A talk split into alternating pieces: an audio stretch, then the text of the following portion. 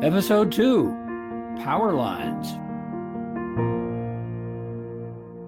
Smog is one of the oldest stories in Los Angeles.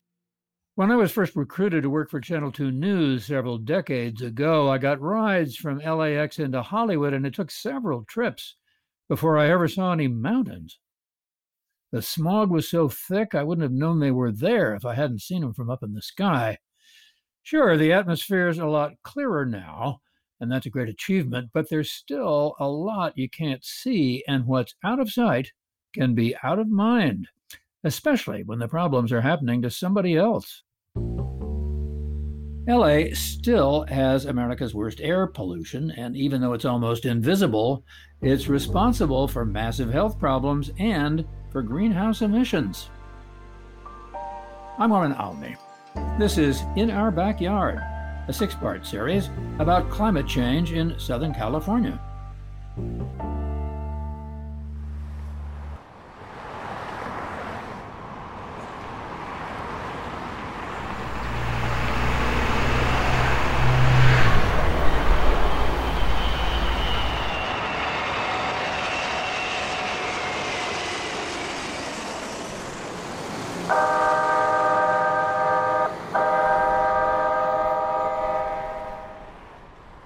Can't see LA's contribution to climate change, but you can hear it as millions of vehicles emit greenhouse gases.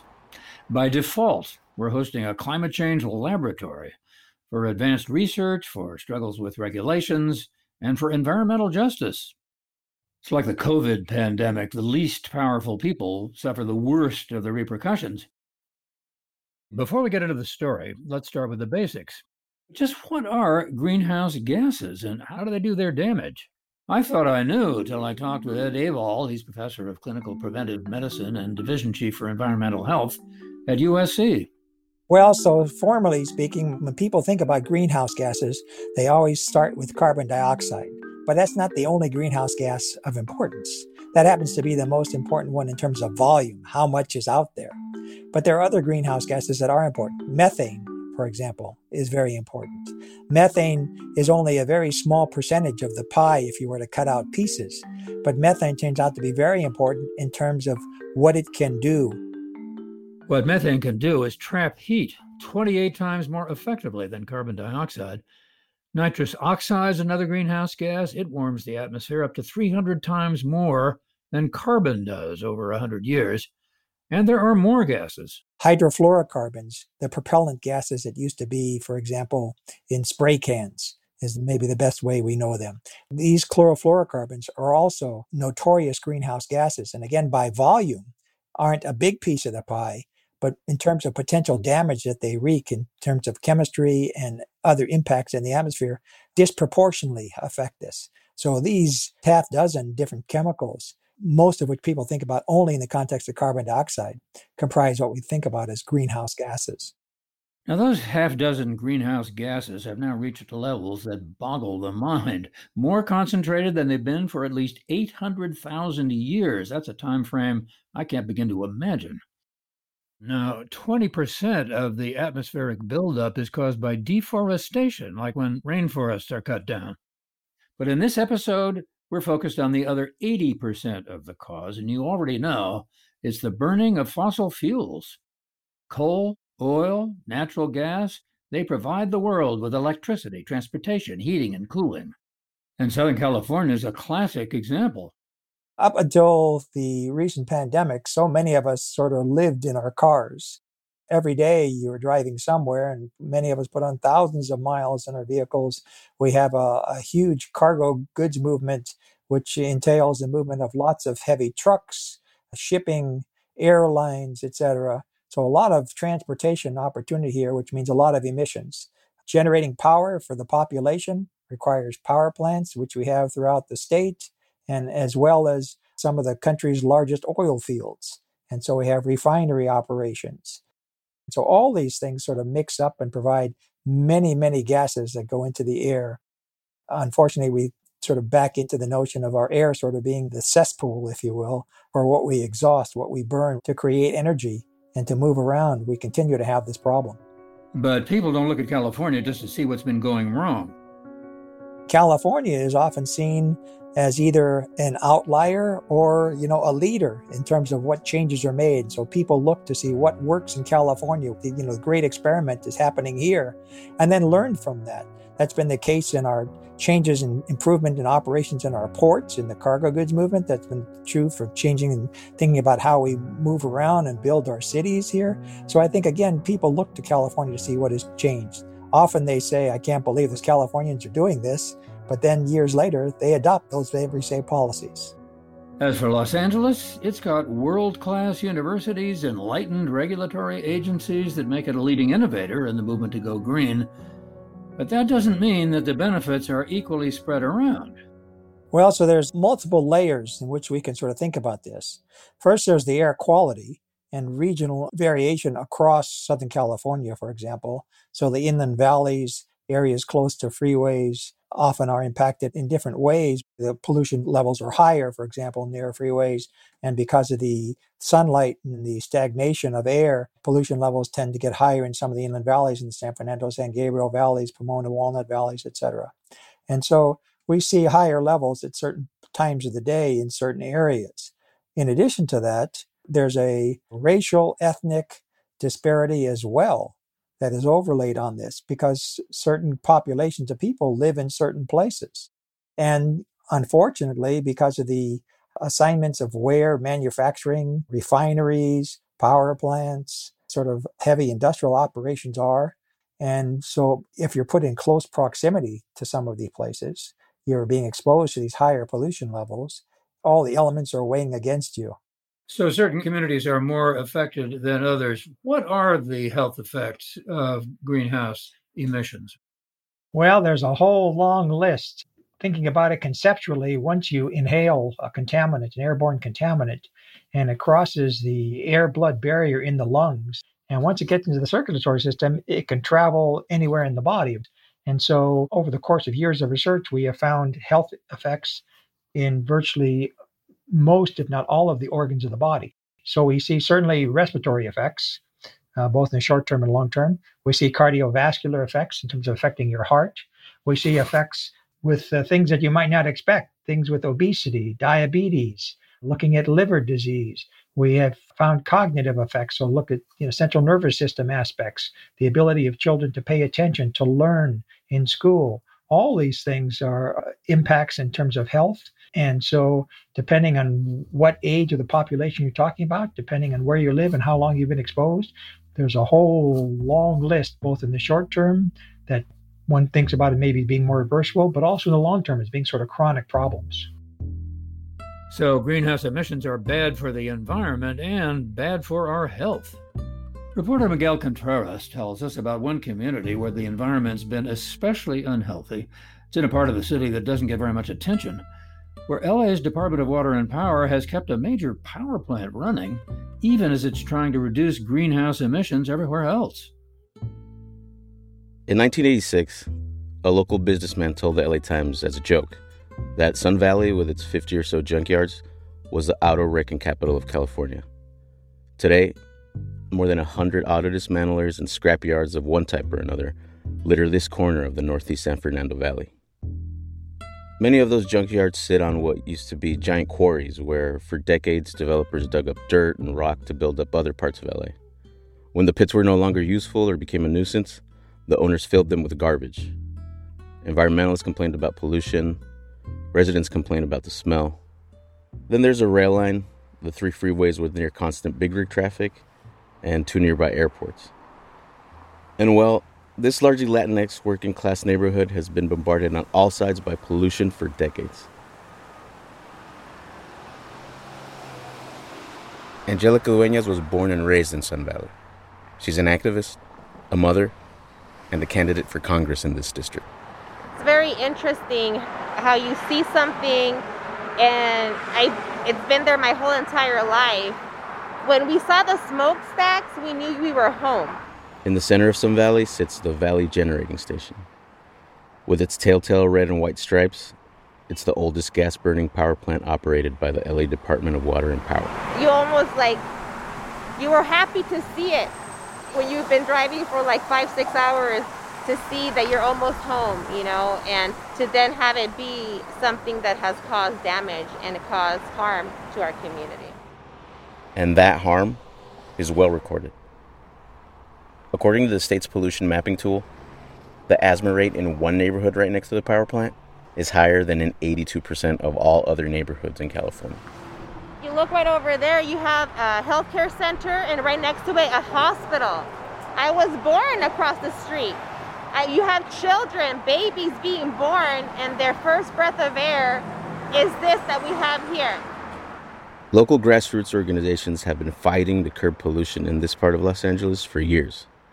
Here's one of them Andres Ramirez, the policy director for Pacoima Beautiful. We advocate for equitable policy when it comes to environmental justice, housing, transportation. We work predominantly in the Northeast San Fernando Valley, which is in the northeast corner of the Los Angeles County. And it's one of those communities that is predominantly people of color, working class, um, mostly immigrant, that's been disinvested in for many years, right? A lot of toxic facilities are found in our community. The Valley Gas Plant has been in the neighborhood since the 1950s. So it has a long, long history, and it's a very visible landmark in the community, right? Pacoima Beautiful's mission for the last few years has been transition of Los Angeles to 100% clean energy. Here's why. In 2019, the city of LA announced the closure of three natural gas power plants on the coast. This was after the city planned to rebuild the plants in response to a 2010 California state bill requiring they shutter because of the damage they've been doing to local marine environments. The remaining plant would be the Valley Generating Station. This prompted organizations like Pacoima Beautiful to ask, what about our dirty air? That really started the conversation for us. What about the Valley Gas Plant? right? What is this the older facility and it's not included in this plan to decommission gas? So we started engaging with DWP to have this conversation of, you know, when can we start talking about decommissioning gas? A lot of the response from DWP at the time was like, well, you got to understand that this gas plant is vital for the reliability of energy for the rest of the city. And, you know, it's only going to be used for emergencies, but it's important that we have it. Of course, the pandemic hits, Valley Gen has been really turned on the entire time during the pandemic. And so we see it, we, we live it, right? The smoke plumes going up. Turns out the smoke plumes weren't the only problem.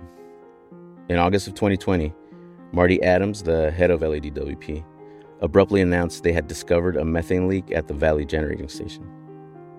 While LADWP had known about the leak for at least a year, the leak itself had been going on for about three.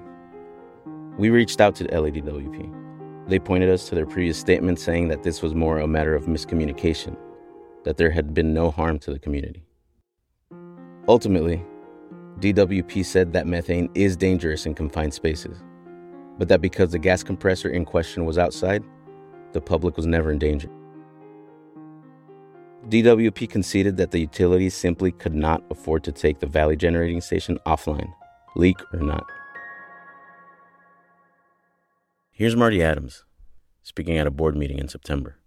As we rebuild our system and we reach our goals of greening the entire grid, uh, we're relying on Valley and our other local generating plants uh, even more sometimes to keep the electric system running. And so, as we often have to rely on Valley more uh, during the course of our upgrades, we realize that the local folks are making somewhat of a sacrifice in supporting the overall efforts of the city to reach a greener, a greener future. A sacrifice? that only some people had to make. Here's Andres Ramirez again. As you can imagine, you know, people in the valley are not taking that very, very well, right? Like, you know what I mean? Like, are you kidding me? So we just gotta take it for the team. Like, that's that's that's not a solution. It wasn't lost on members of the community that the news of the leak came out in the middle of a deadly respiratory disease pandemic in a community that already has higher rates of asthma and pollution affecting their lungs. According to the Centers for Disease Control, historical inequities have put communities of color at higher risk of contracting and dying from COVID 19. It just proves to me that they don't care. They don't care about the community. They don't care about our health. I mean, if they did, they wouldn't have done this. They would have let us know right away. They would have fixed the problem. But no, it went on for two, three years. That's sad. that makes me sad and upset. Imagine all the people that got affected their health, like that just it's upsetting. High schooler Cindy Fabian is part of the leadership council of Pacoima Beautiful student group called Youth United Towards Environmental Protection, or YUTEP for short. Victor Sanchez is another YUTEP member. If anything, it's shown us how prior to COVID, we were already at a disadvantage, you know, having this gas leak go on without even knowing. You realize how vulnerable we are compared to everyone else. When it happened in a different community, I remember the Porter Ranch gas leak, right? They didn't wait three years to tell everyone, they told everyone right away. And they got everyone out of the area. And that just uh just kind of felt like, you know, like they really don't care about us. You might remember the methane leak that hit Aliso Canyon near Porter Ranch in 2015. A utility company well has been releasing more than 1,200 tons of methane has gas. forced more than 2,000 families to move temporarily. For months now, it's been the site of a massive natural gas leak. The Sun Valley leak was small by comparison, about 367 kilograms per hour at its peak. Porter Ranch was 50,000. Even though the DWP said the methane leak didn't cause any harm, what is uncontested is that methane is a big contributor to climate change. And Sun Valley residents remain mistrustful, especially considering DWP knew about the leak for at least a year. The state of California says a greener future is near, setting a goal of 100% clean energy by the year 2045. A recent study commissioned by the city of Los Angeles found it could end its reliance on fossil fuels like natural gas and coal as soon as 2035. In the meantime, plants like the Valley Generating Station will keep burning gas, and that means more carbon capturing methane will enter the atmosphere. DWP admitted as much to Andres Ramirez when they gave Pacoima a Beautiful a tour of the plant. The engineering feat of that facility is impressive. It's a ginormous machine that they use to collect the gas and burn it and generate energy from it. And all of us wearing masks, of course, because of COVID, right? But even with the mask, it was a strong smell of like of gas. I personally couldn't last long standing in there. I started feeling a little nauseous breathing all this stuff in, right? But the other thing we found out when we did the tour is that the machine itself, the way it's designed, it's meant to leak. And we're like, what? Like that that's not cool. Like so even if you fix it, it's still gonna leak because that's just how the, the machine is designed. But this is just not information that's readily given to the public.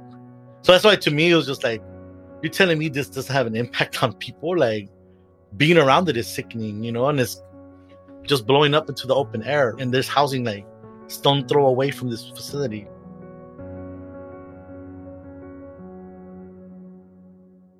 Ramirez says that even with the best of intentions in mind, movements like the transition to green energy have the potential to leave communities like Sun Valley behind in the name of progress. There's folks that are environmentalists who are great people, right? But their priority is ecological. I think a lot of that has to do with experience, uh, privilege, and simple solutions that make sense to folks that have privileges don't don't necessarily fit for everybody. The environmental justice issue around climate change isn't siloed, especially in communities like ours. It's, it's impacting housing, is impacting health, it's impacting transportation, and all these issues need to be addressed. It can't just create a policy around lowering greenhouse gas emissions and you know wash your hands of it that's not what's going to work. We've got to think about how do we make sure that there's no unintended consequences of doing the right thing and making sure that the impacts are well rounded and positively benefit our communities. That's the unique space that we're finding when it comes to environmental justice right? It's, it's really the justice piece is, is a key component of it. How do we engage around the systems of oppression that impact our community and has informed how communities have been organized and planned. You know, because it's not a coincidence that frontline communities have the toxic facilities concentrated in their communities. That wasn't a simple coincidence. Someone made a decision a long time ago that these communities could carry that burden because, you know, those lives are not as valuable as others. LA City Council President Nury Martinez, who represents Sun Valley and used to be executive director of Pacoima Beautiful, has demanded a timeline from DWP for when the plant could be decommissioned. And while a closure date has not officially been announced, LADWP has faced some accountability. In January of this year, the South Coast Air Quality Management District slapped the utility with a violation, a pink slip, for failing to maintain the compressors to ensure proper operation. Since DWP has already fixed the leak, it's not clear what the real world consequences will be for the utility. For two years, we've been breathing dirty air. So now it's time. During the past few months, community members have been out in front of the Valley Generating Station demanding for the plant to be shut down. I met up with the protesters on a windy Friday afternoon. They held a banner that read, Shut it down, LADWP. Some held signs that said, Prioritize Sun Valley and Shame on DWP. Several big rig drivers honked in support of the activists on this busy street. Besides the protests, the news of the leak has given them an opportunity to teach their own families and members of the community about issues facing Sun Valley. But beyond that, it has helped them envision what they want their neighborhood to be. Here's YUTEP member Jasmine Lay. My little interpretation of it is kind of like our little mini version or larger version of the Lorax, where a factory is just planted in there and is taking all of our resources, and we're the little animals that are like, no, we don't like this. I connected to that book when I was younger, not knowing that in our future, I was someone that spoke up for it. Maybe I'm a Lorax. Like, you know, you never know. The Lorax was just one person. We have a huge community that we're a part of, and it's wonderful. And having adults and youth and, and stuff like that, it's just better than the actual ending of the Lorax. And not to spoil it for anyone, but the Lorax ends with a young person having to clean up someone else's mess. Miguel, thanks very much to you. So, there have been methane leaks with a lot less than full disclosure, and that plan to keep the Sun Valley Power Station running on fossil fuel longer than others. We heard the DWP general manager, Marty Adams, say residents were making somewhat of a sacrifice in support of the overall efforts of the city to reach a greener future. Well, the residents weren't buying that, and they hired a lawyer to file a class action lawsuit.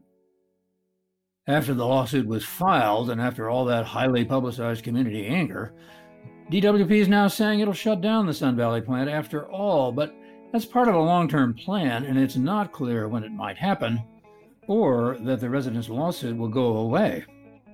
Now, Sun Valley near Pacoima isn't the only neighborhood where activists have organized against the destructive health effects of gas emissions, both on the ground and on their way into the atmosphere. So, our org is called East Yard Communities for Environmental Justice, and we got our name in 2001 when we were formed by community residents because of the East Yard, which is a rail yard located between Commerce and East LA. That's Laura Cortez. She's talking transportation central. 40% of all goods around the country come in through our ports. 40% of everything that goes into the country. And a lot of times it goes through our hoods, but not to our hoods. But the health impacts do, right?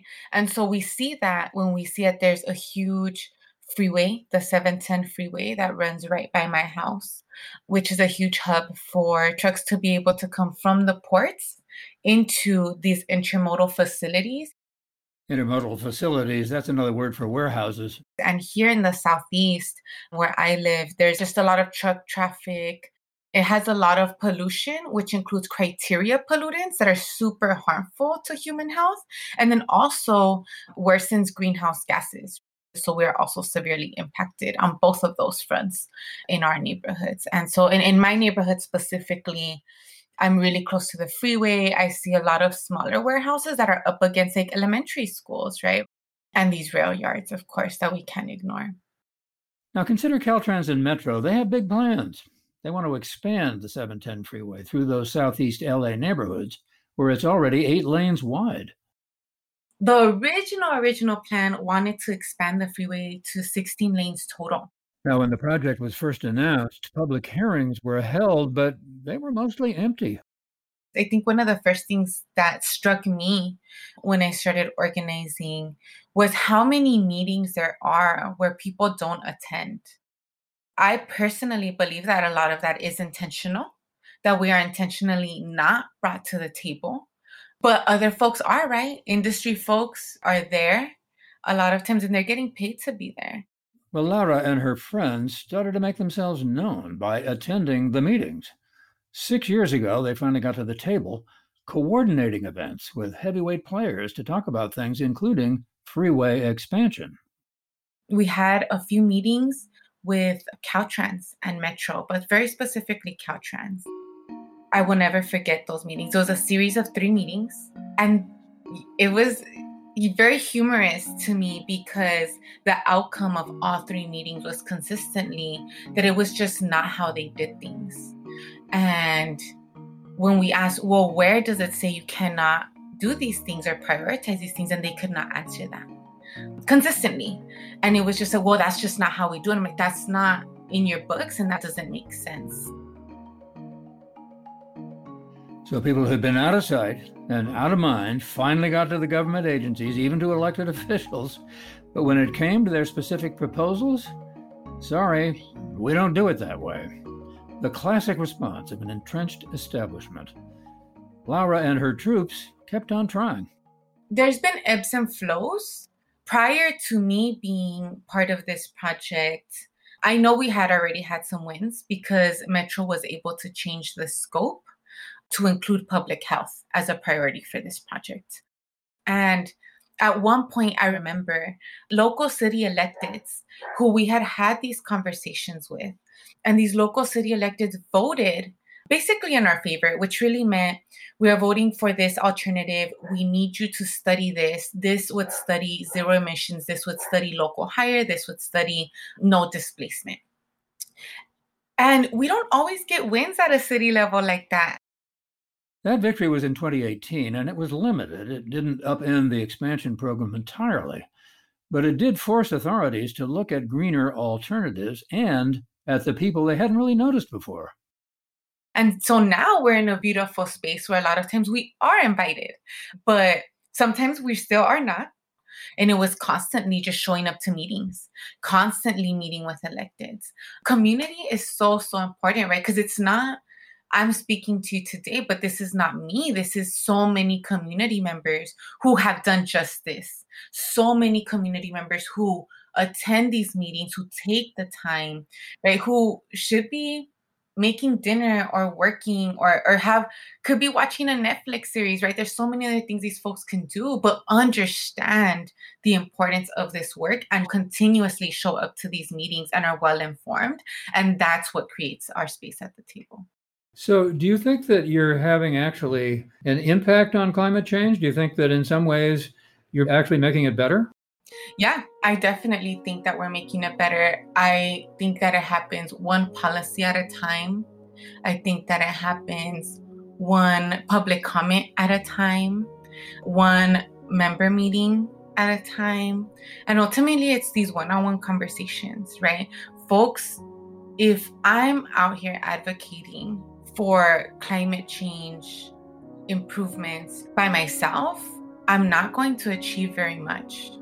But when we're all understanding what are the consequences to our health with climate change, and we're all having these conversations, then we're all learning what these policies are, then we're all making public comments that'll change a regional policy that will then improve climate change and all of these things, which is why I keep coming back to, right? Indigenous folks from this land have taught us the way, and it's our job to be good stewards of this land. And by doing that, we're actually supporting and creating healthier communities for each other and for future generations.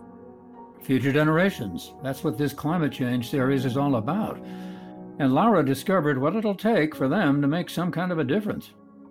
I got into organizing very late into my life. I did not know that community organizing existed. I did not know that there was what you could call a fight, a lucha, or a resistance that existed, especially in my neighborhood.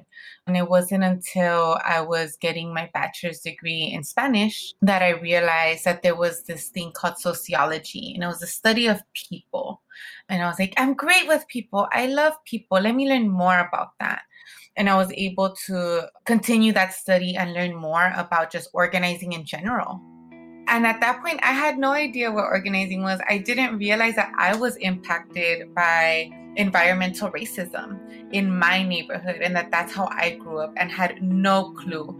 Full adult right, without knowing these things. And so I think that one created a drive for me to learn and teach others that no matter how old you are, you can still learn these things. We've talked about social injustice and about reducing greenhouse emissions from transportation in Southeast LA and from that power plant in Sun Valley. But what about finding alternative sources of power? Here's another effort. Today, about 100 panels will go up on the roof. That's Danny Hom. He's the strategy officer for a group with an appropriate name, Grid Alternatives. I spoke to him in February about a project he's coordinating at the Senior Center in Wilmington. That's not far from Terminal Island and the ports of LA and Long Beach. And these places really had a long history of relying on fossil fuels and energy historically in Los Angeles has been really intertwined with the fossil fuel industry. Um, but as we shift more and more to renewables, of which solar is really front and center in California, you know, it really matters that we prioritize a community like this one that has a lot of pollution.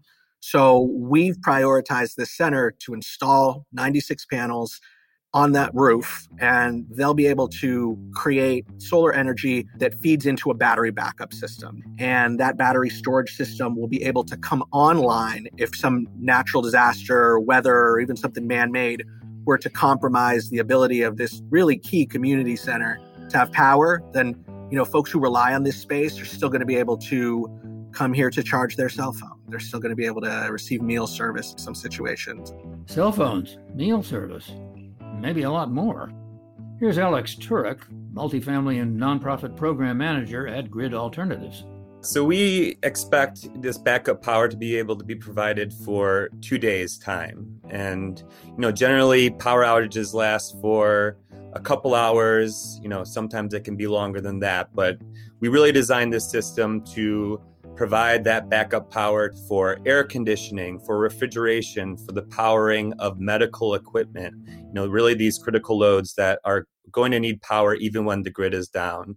Nothing new about solar power, you might say, but solar panels, batteries, they just cost too much for a place like the Wilmington Senior Center. It just can't afford to go green on its own. But Green Alternatives found a way by tapping into a program called Energy for All that's subsidized by the state. Right now in California, it's a really exciting time for solar development, specifically at affordable housing sites. There was a bill passed a couple of years ago called the Solar on Multifamily Affordable Housing Bill that allocated $1 billion over 10 years specifically for solar on multifamily affordable housing in California. So this really contributes to and responds to two, you know, of the major issues in California. Obviously, the housing affordability. This reduces the cost of developing these projects by reducing their energy costs, while also responding to our sustainability goals as a state. As you can tell, the Wilmington Senior Center isn't GRID's only project. Here's Danny again. We recently hit the mark where we had served 10,000 families, and I think that we'd like to you know, if at all possible, and with the support of the community, get to another 10,000 in the next year or two. And we're just one organization that's working in this space. The other, you know, point I'd like to sort of make is that it's not just a number, or for us as a mission-driven organization with an equity perspective, it's not just a matter of raw number of clients. It's about equity in who we serve. And I'll emphasize that in the communities that I work in here in Los Angeles, the communities that that I think a lot of us see every day, it's important that those communities are at the front of the line because for generations, those communities have had to deal with extractive industry and they've had to deal with an economic picture that only allowed them to do warehousing perhaps or that kept them from employment in you know something like a green economy. It's those people who i think on a personal level should really be brought into the opportunities that are expanding in the green space maybe before anyone else. And that's i think how we'll make progress on some of the big problems that we deal with racially in this society, you know, beyond energy usage. Now, for Danny Hum, pollution and climate change, they're not just part of his work as a professional, they're personal.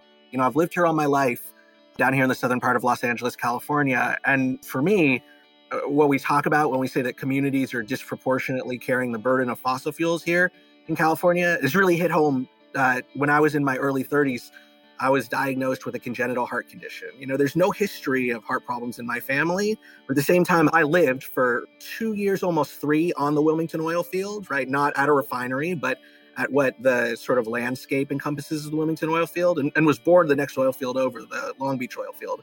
Wilmington's the third biggest oil field in the country. Long Beach is like a top 10.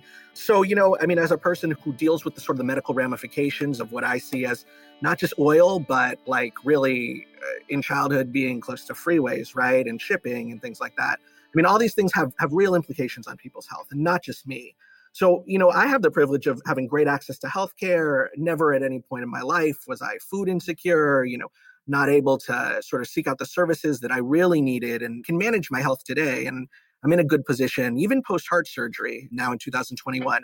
But at the same time, it, it's it's hard for me to ignore that there are a lot of folks right here in Wilmington who you know have the same relationship to oil, and they didn't choose that relationship, right? We didn't choose to be living on this land that's been a focal point for extractive industries. I think a lot of us just associated industrial activity heavy shipping with the way that the land is used. And we've never imagined a greener future. It's all too clear too few of us have imagined a greener future. Even while California is a leader in thinking up strategies for going green, we still haven't mustered the political will to do what's needed in time. A big part of the problem? That institutional inertia is so resistant to making change, even when alternatives might be available put Los Angeles in the context of the kind of uh, climate tech that you're concerned about, and how are we doing? You know, I think we're doing okay. Genevieve Lang is a climate tech strategist. But I think for Los Angeles, you know, we have quite a ways to go if you're talking about the city itself. The city's utility, electric and water utility, the LADWP, still relies on about 30% coal that is imported from generation stations in other states. Actually, it's more like 21%. But in any case, coal fired power plants in other states, again, out of sight, out of mind. And despite all the good intentions professed by administrators and elected officials, changing direction is like turning an ocean liner in the Suez Canal. In terms of utilities, there's utilities that promote their customers to own and to operate what is called distributed energy, and especially distributed energy that runs off of renewable sources. And then there are utilities, no matter which stripe you are, whether you're public or you're investor owned, that very actively resist providing those new avenues for their customers and I would say that LADWP has not quite really gotten in the game of promoting or you know opening up programs for their customers to participate in their own energy generation in a more democratic way. Elaborate on what you mean by that. What's the problem with that? So, you know, you're probably familiar with folks uh, over the past maybe 15 years, 10 years putting a lot of solar on their own homes and I'm, on their businesses. Great, great. so you're doing that under a program most likely called net energy metering. And, you know, that is sort of a fundamental building block of the distributed energy menu. Distributed energy, she's mentioned that several times. It's local power generation like solar panels and emergency backup generators. One of the things that we really lack is more programs that allow for its customers to participate in distributed energy resources that are, you know, at the community scale. Community scale, a solar project that might serve a city block or a neighborhood. No more worries about a widespread outage caused by a power plant 30 miles away, like those getting all too familiar. But in LA, communities aren't doing that yet. It's against the law to do it if you are trying to build a bigger system. So you can do it yourself on your own property, your own single point of control. Where they have problems is when you have multiple points of control, let's say, that have to be orchestrated all together in, you know, a bigger setup. Now, to be fair, there are other more practical hurdles to creating independent grids. How could we assure they'd be safely managed? Should options be accessible beyond single family homes for apartment complexes and low income communities? Now, a different kind of obstacle is the way utility companies were originally set up. Our history with electric utilities and other types of, I would say, fundamental public goods like water has always been very much a one way delivery, centralized resources type of model.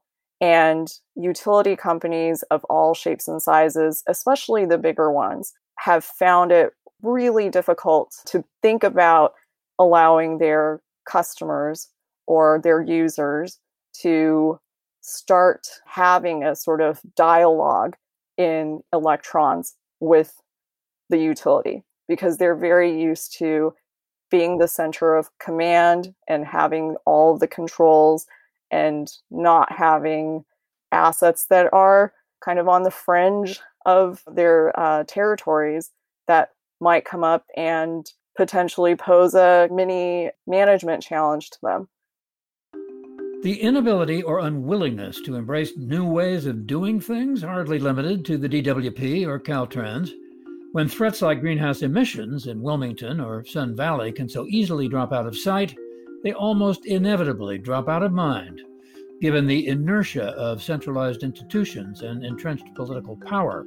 Over time, neighborhoods get divided against each other, with one getting help at the expense of another. Grassroots organizations are a welcome development, but they're hard to sustain, and they can't make changes all by themselves. They can force attention to social injustice, not just as a consequence of climate change, but also as a cause in itself, something all of us need to see more clearly. Next week, Red Hot. In Our Backyard is an original series from Inside Voices Media and WOCOM. It's hosted by me, Warren Olney. Our producer is Julie Carley, with fact checking by Alec Cowan. Sound design was done by Katie McMurrid. This series was made possible through the generous support of Climate Resolve. It addresses global climate change with local action. Learn more about Climate Resolve at climateresolve.org. I want to give special thanks to Sammy Roth of the LA Times for his original reporting. It inspired this episode. There's a link in our show notes to sign up for his climate change newsletter, Boiling Point.